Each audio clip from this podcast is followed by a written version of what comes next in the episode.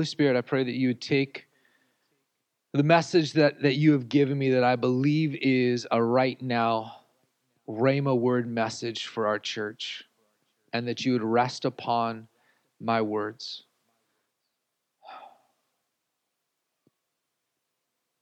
God, that you'd speak to the hearts and the spirits of everyone listening now in the moment and those that will listen on the replay or on the podcast. And I pray, according to your word, that your word will accomplish everything that you are sending it to accomplish, all that's in your heart today, in Jesus' name. Amen. Amen. Do we have any treasure hunters in the room? I didn't think so. It's a real thing though. There are there are people who that is their their occupation. What they do is they treasure hunt. There was a, a treasure re, like fairly recently called um, Fenn's Treasure. It, did anybody hear about this Fenn's Treasure? So there's a, a gentleman by the name of Forrest Fenn who was a multi-millionaire. He was an art dealer and an artifact collector, and he lived in Santa Fe. And in 2010, he he filled a treasure chest filled with all kinds of treasures and artifacts and he hid it somewhere in the rocky mountains and then he wrote he wrote his own autobiography and in the midst of his autobiography he wrote a 24 line poem that if you could decipher the poem it would lead you to where his treasure is and it was called Fenn's treasure it was estimated that 350,000 people took time to look for Fenn's treasure.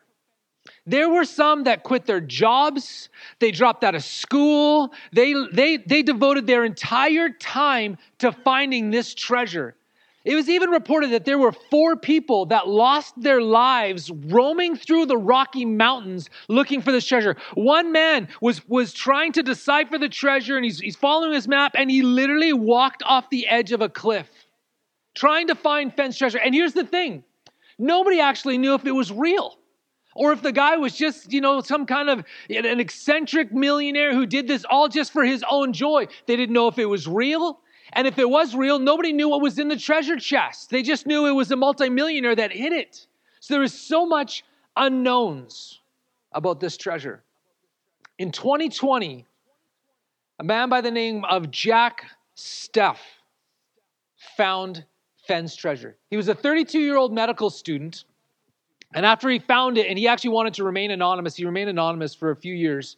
Um, but when, when his identity came out, he actually said, You know, I was a little embarrassed of the obsession that, that this treasure became in my life. How much time and energy that I devoted to trying to find this treasure. He actually um, he ended up selling the treasure in a, in a private deal, and the, the the amount that it was sold for wasn't disclosed. But the guy who bought it turned around and he he auctioned it off, and he auctioned it off, and it was sold for 1.3 million dollars.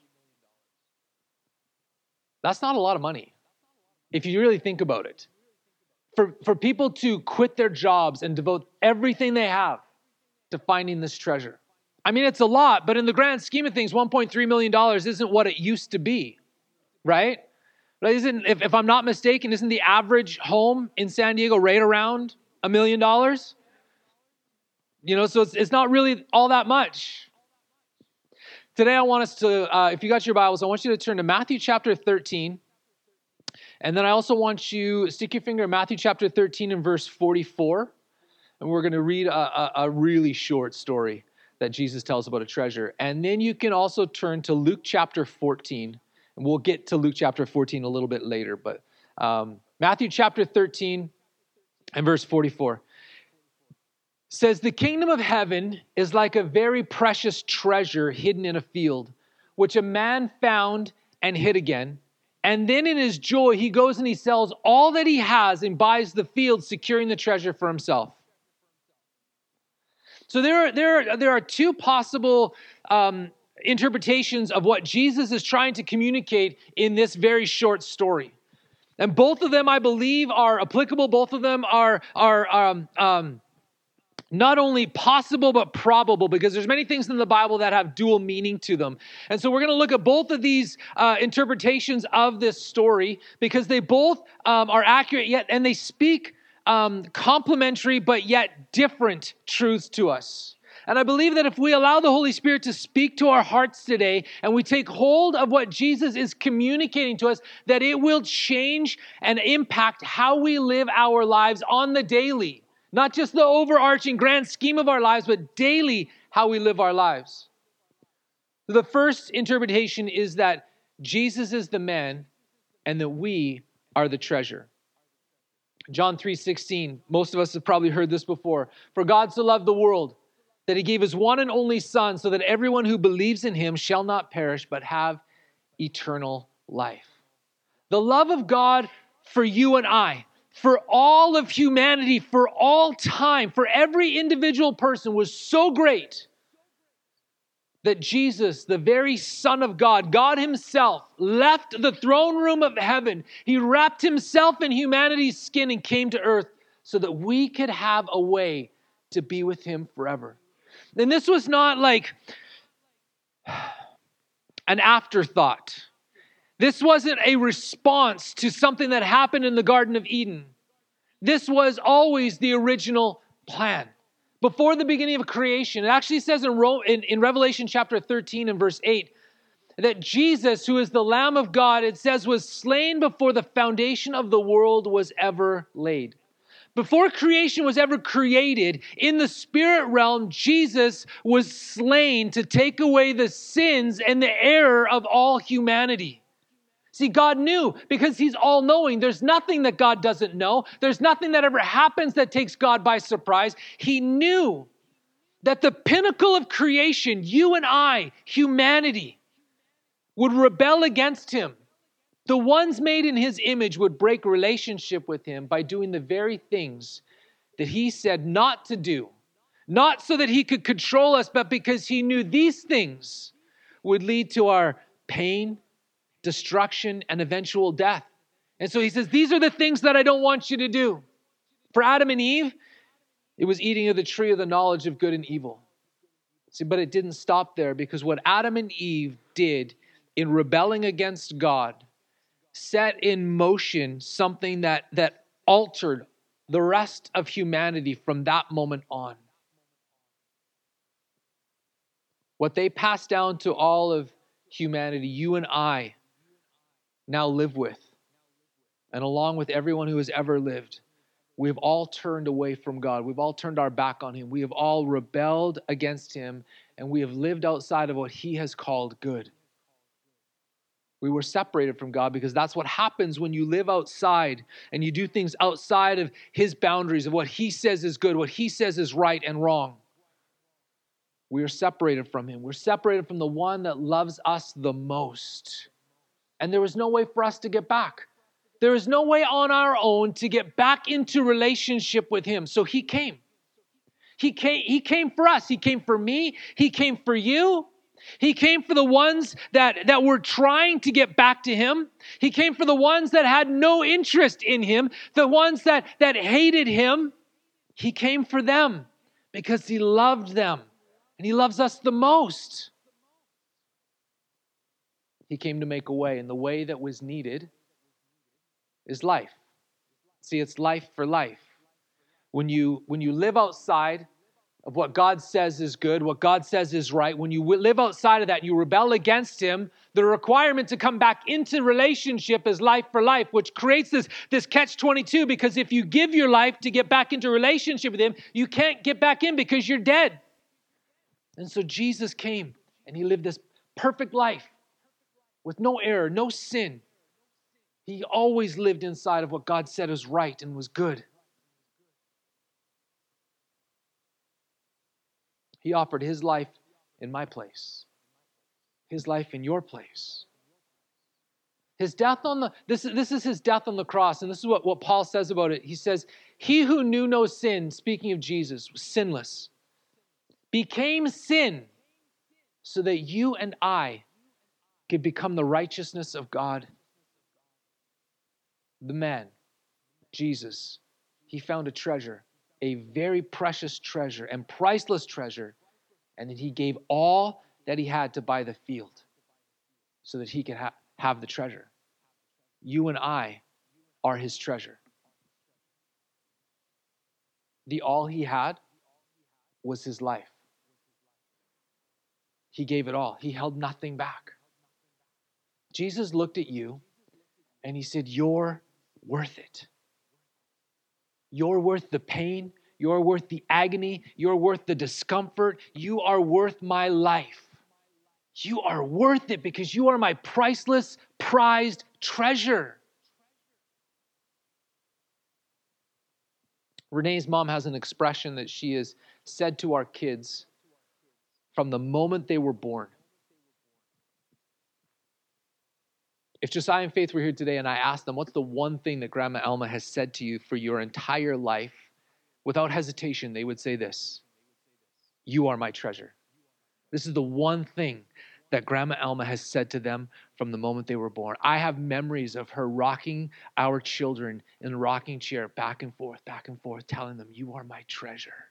And then when our kids got a little bit older and we would go and visit, before we left, she would look at them and she would say, You are my treasure. And even as they get they're older now and they're young adults, when they call and when they FaceTime, she still tells them, You are my treasure for their entire life. This statement has just been declared over them over and over again. You know, we need a fresh revelation of how much God loves us and how he sees us because you are Jesus' treasure. I think like what, what happens is we hear we hear things so often that they, they lose their meaning. They lose the depth to them, right? Like we I mean, I couldn't even possibly begin to tell you how many times I have heard God loves you, or Jesus loves me, or Jesus loves you. Like you hear it over and over and over again. We hear it so much that it has lost the depth of meaning to us. It's become familiar. I, I know, I, I'm not, I, not even sure. I absolutely 100% know that there were times in Josiah's and Faith's life that they were like overhearing, You are my treasure. And it, the, the meaning lost its its it, it just lost it on them. They were like yeah yeah yeah yeah yeah yeah. Okay grandma bye. Right? But now as they're young adults i know the impact it has made on them and how it has actually shifted the relationship between them and what that what that now as an 18 year old and, and almost 22 what that means to them they they they actually treasure that statement knowing that their grandmother treasures them. Who's heard of the saying apple apple of the eye? I mean, it's kind of it's kind of a common saying. We don't hear it a lot, but the phrase is actually found a few times in the Bible. In Deuteronomy, Moses begins to sing this, this uh, spontaneous prophetic song, and he begins to say that the Israelite nation is the apple of God's eye. Then the, the, the prophet Zechariah says that the one who touches God's people touches the apple of his eye. David prays in Psalms chapter 17, verse 8. He's, he says, God, keep me as the apple of the eye and hide me in the shadow of your wings. Renee, can you come here for a minute? See, we understand this phrase, apple of the eye, to mean or refer to something or someone that is valued above everything else. But what this is actually, it's, it's a Hebrew expression that we've, that we've taken, and it literally means little man of the eye. And what it refers to is this it refers to the reflection that you see in the eye of somebody when you take the time to lock eyes with them and you gaze into their eyes. You can see your own reflection. And it literally means little man of the eye in Hebrew. See, when we take the time and we lock eyes with Jesus, we stare into his eyes, we see our reflection. He sees his reflection. And there's nothing else that even matters in that moment. All of the stuff fades away. And this is what he wants. It's just to lock eyes with us. Corey Russell, who, who, who teaches often on prayer, and when he, he talks about prayer, he says we're like we're like toddlers. We're like that two-year-old toddler in the in the prayer room. You know, like like Ozzy. How hard is it to get Ozzy just to focus in on something, right? Like when they're that little, it's just like it's impossible. You're like holding them and they're they're doing this, they're doing this, they're doing this. And he said, This is what God wants. This is what he's after. That moment where just for five seconds, he focuses in and there's nothing else happens. And we focus in and we lock eyes with him. And in that moment, we feel his love and we feel his affection. And we know that we are his prized possession.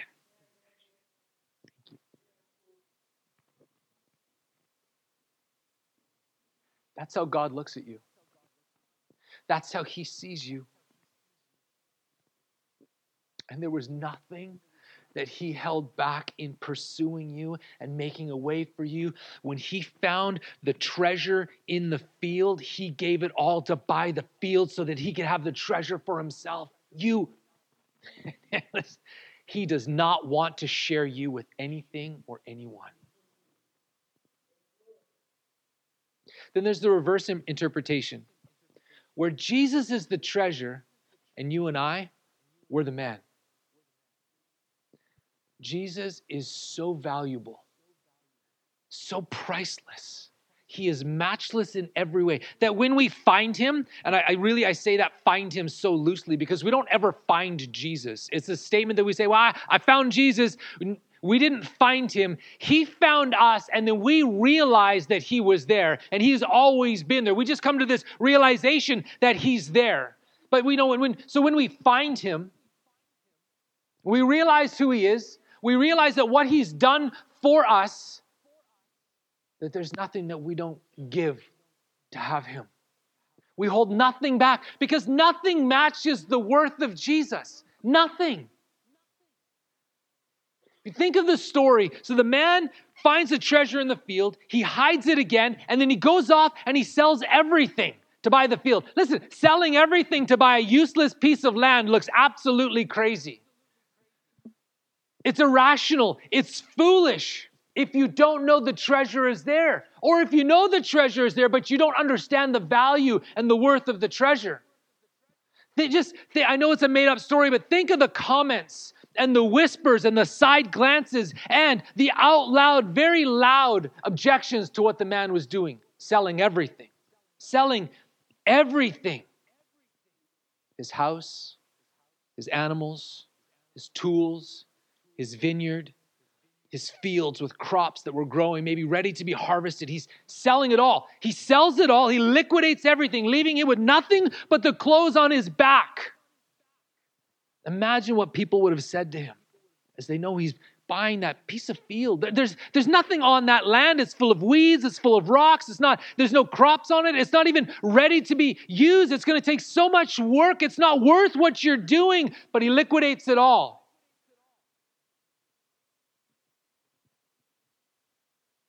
But no one sees the treasure. This guy is giving it all to buy the land, a useless piece of land. Because common natural wisdom tells us, whoa, whoa, whoa, whoa, don't put all your eggs in one basket. Because what happens if you drop the basket? Then all the eggs are broken. Even in even in investment, the you know like wise investment strategy says diversify your portfolio. Don't put all of your investment into one thing because if that goes south, then you've lost it all, right? Diversification. So you, you diversify your portfolio and you maximize your potential positive outcomes. That's wisdom.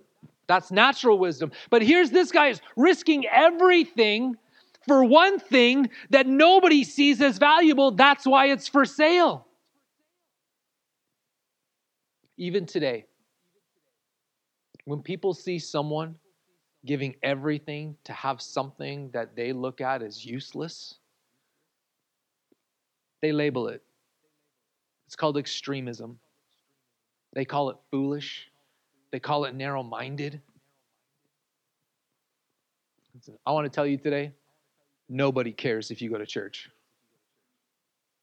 Friends, family members, neighbors, they don't care if you go to church. Nobody cares if you call yourself a Christian. That's great. Give it all for Jesus, though. They're going to have some thoughts and opinions about that right? Like if you really go all in, if you sell everything, you give it all for Him, You hold nothing back, but you give your entire life for Him. I'm going to tell you now, people are going to have an opinion about that. And they won't keep their opinions to themselves because that's not what, nobody has an opinion that they keep to themselves. Like that's what opinions are for. We share them. Well, just let me tell you what I think about what you're doing there. So when I when I first gave my life to Jesus, I'd been a Christian about maybe just a couple months, maybe a couple months. I went all in then. I like I gave it all for Jesus. I remember one night I was sleeping on I was I was in my apartment, I was sleeping on the couch. And a friend of mine, one of my one of my best friends broke into my apartment as I'm sleeping on the couch and he sits on me as I'm sleeping on the couch. I'm I'm fast asleep and the next thing I know, boom, I'm like I'm someone sitting on me so I'm startled but I can't get up right? And so I'm like, I'm pinned to the couch and startled awake, wondering what on earth is going on. And this is not only is he sitting on me and terrifies me as, like, as I wake up, but he's got his finger in my face. And so he's, he's pointing his finger in my face and he starts yelling at me. And he's telling me I'm wasting my life and I'm throwing my life away following Jesus.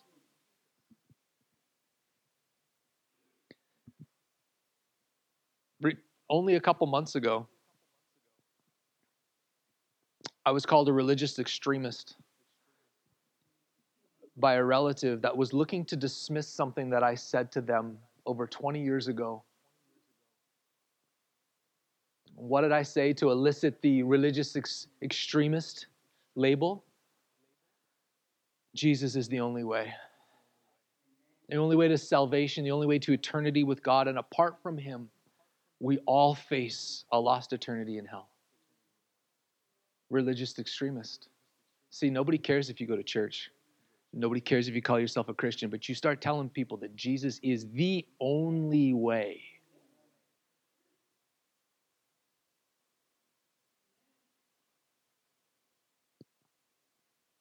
People do not and they will not understand when they see you giving everything to follow Jesus. They're not going to get it. But that's okay, it's not for them.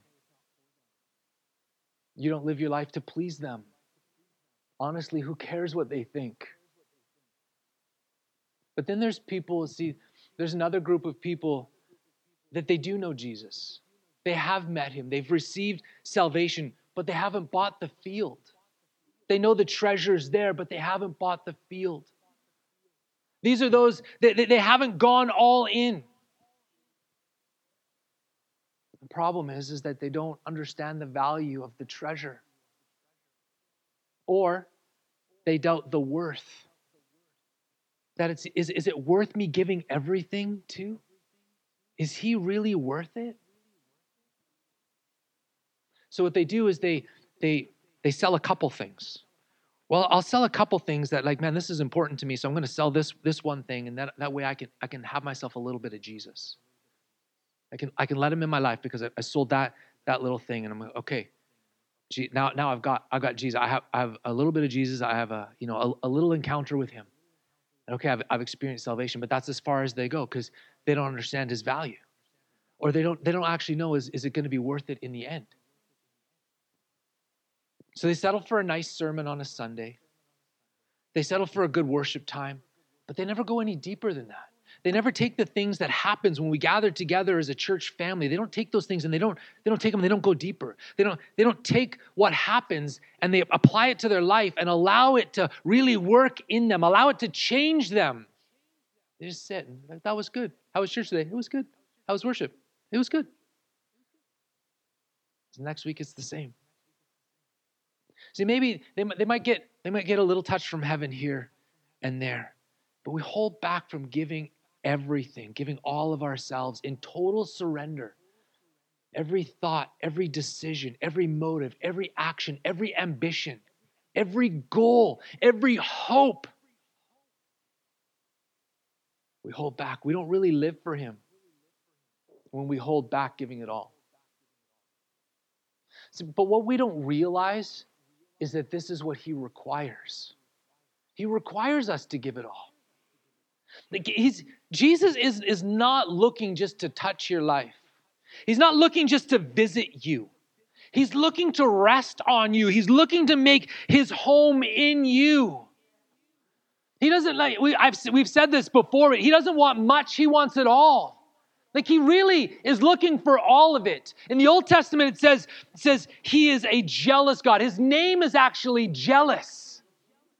And he is an all consuming fire. You don't just get singed or, or burnt by the fire of God, it is all consuming. This is what his desire is to consume you completely. And He requires total surrender. And our prayer, actually, this has been my prayer over the last several months God, bend me and break me. Bend my life around your ways. Bend my life around your word. Don't allow me to bend the word around my life. Don't allow me to, to bend you and fit you into my schedule and my timeline. But, but God, bend my life around you. And what doesn't bend in my life, break.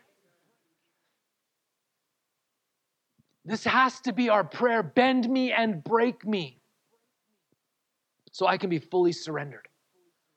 So I can hold nothing back, but give absolutely everything to and for Jesus. But many, many people don't want to hear this. They don't want to talk about this because it's uncomfortable and it challenges our comfortable Christianity.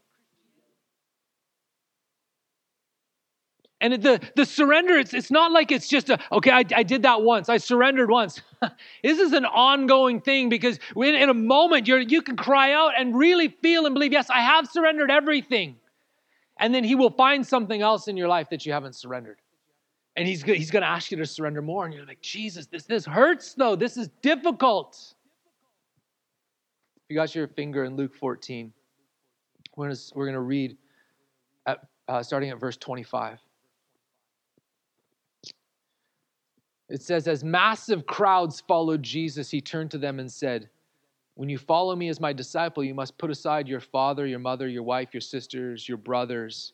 It will even seem as though you hate your own life. This is the price you'll pay to be considered one of my followers. Anyone who comes to me must be willing to share my cross and experience it as his own, or he cannot be considered my disciple. So don't follow me without considering what it'll cost you. For who would construct a house before sitting down to estimate the cost to complete it? Otherwise, he may lay the foundation and not be able to finish, and the neighbors will ridicule and laugh, saying, Look at him. He started to build, but he couldn't complete it. Have you ever heard of a commander who goes out to war without first sitting down with strategic planning to determine the strength of his army to win the war against a stronger opponent? If he knows he doesn't stand a chance of winning the war, the wise commander will send out delegates to ask for the terms of peace. Likewise, Unless you surrender all to me, giving up all you possess, you cannot be one of my disciples. There's three things Jesus says here that we must do, or we cannot be his disciple. And listen, those are his words, they're not mine. He says, This is what it has to look like, or you cannot be considered one of my followers. Number one is Jesus must have the first, the preeminent place in our lives. There can be no other relationship that can ever come close in comparison. It's Jesus first and then everyone, everyone after. If that's not the love priority of my life, then I cannot, I am not one of his disciples.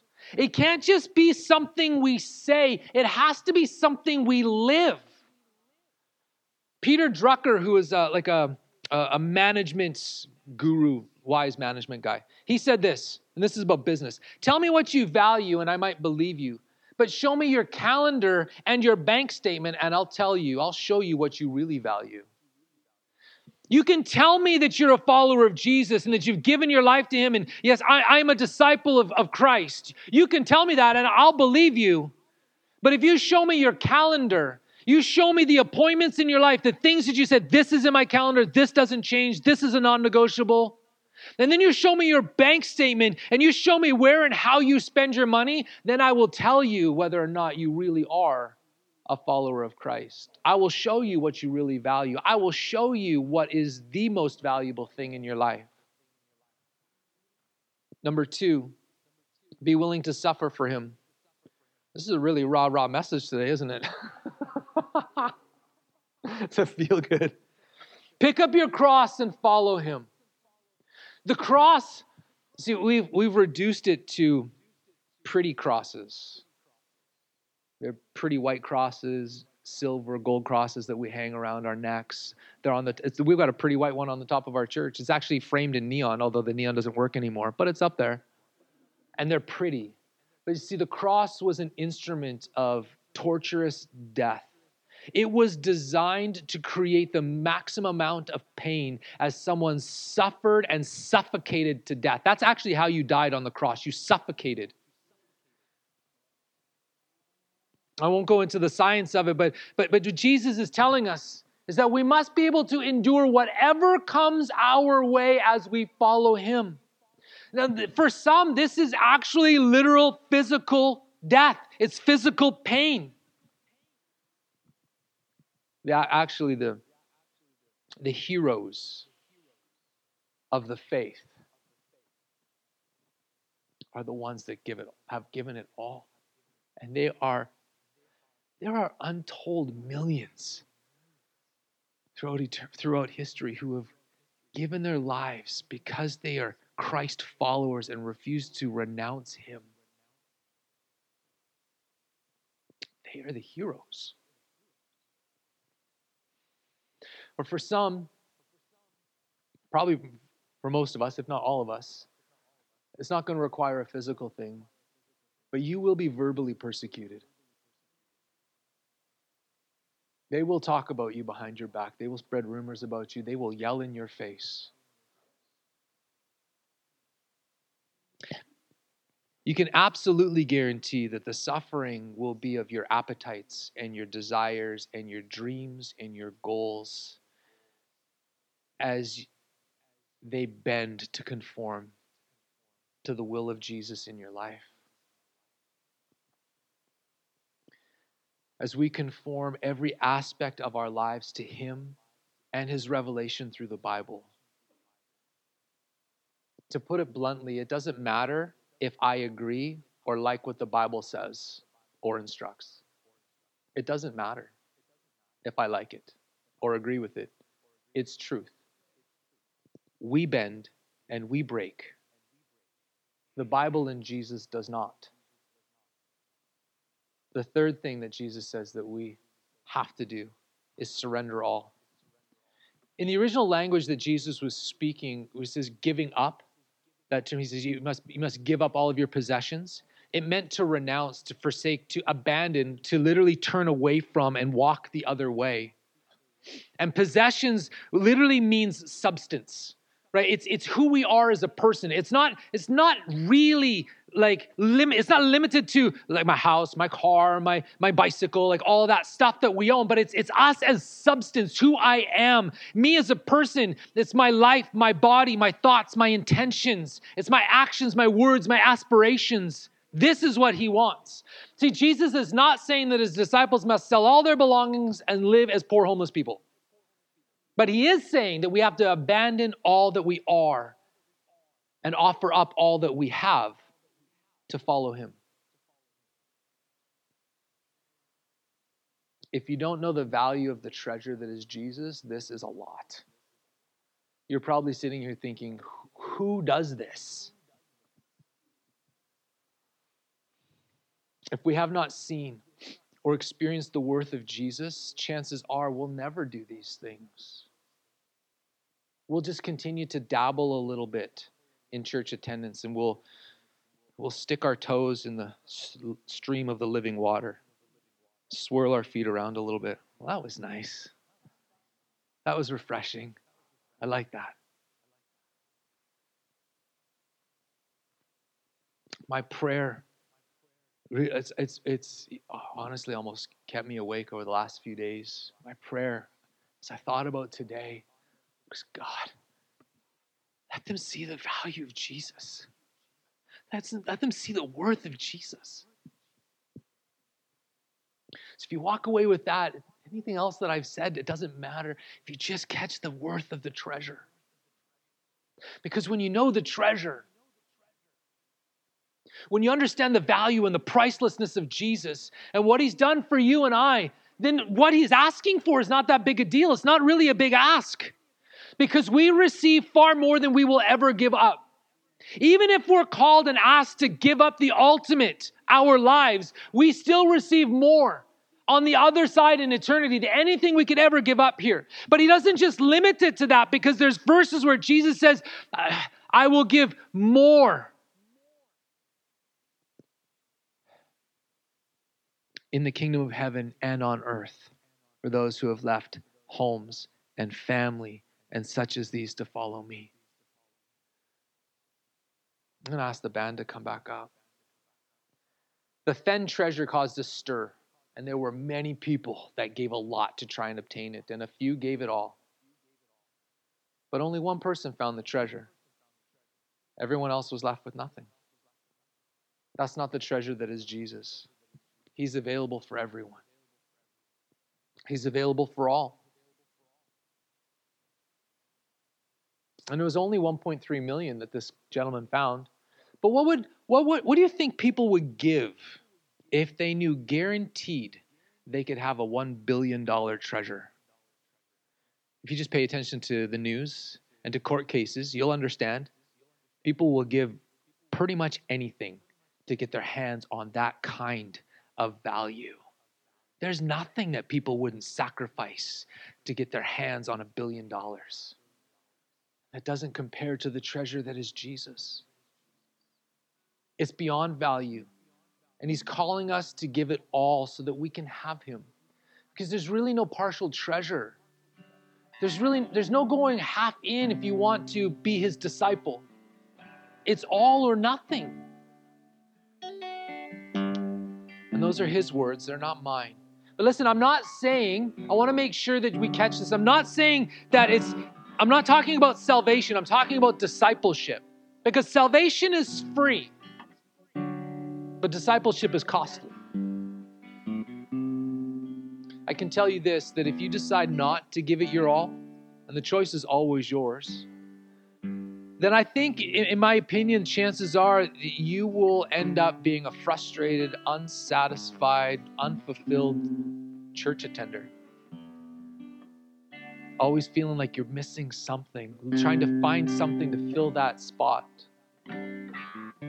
Receiving salvation through Jesus, but not giving everything so that you can have the treasure, is like going to downtown Disney. You go to downtown Disney, you can kind of you can have a little Disney experience, right? The music is playing, you, there's you know some of the decorations are out, and you can do a little bit of shopping. You can get a meal, and you're you're kind of you're you're there, right? But you're gonna have to sell it all if you want to get in the park.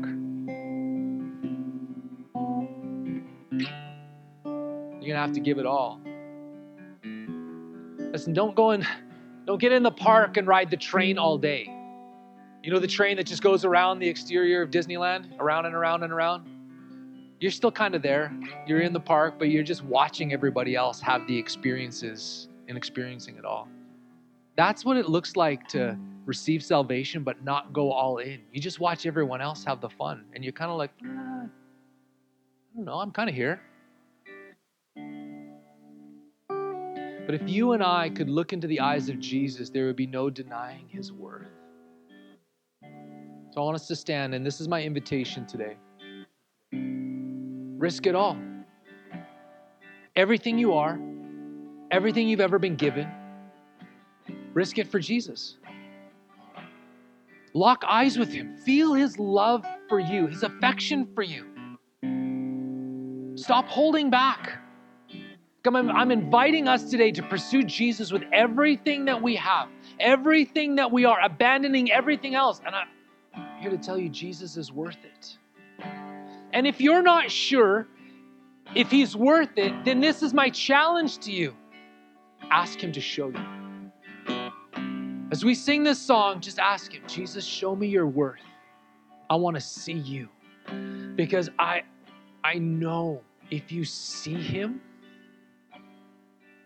then you know He's worth it. He's worth it. So we're going to sing that song, Lock Eyes with You. And I'm going to come back and I'll close in a moment. But I challenge you to ask Him to show you His worth.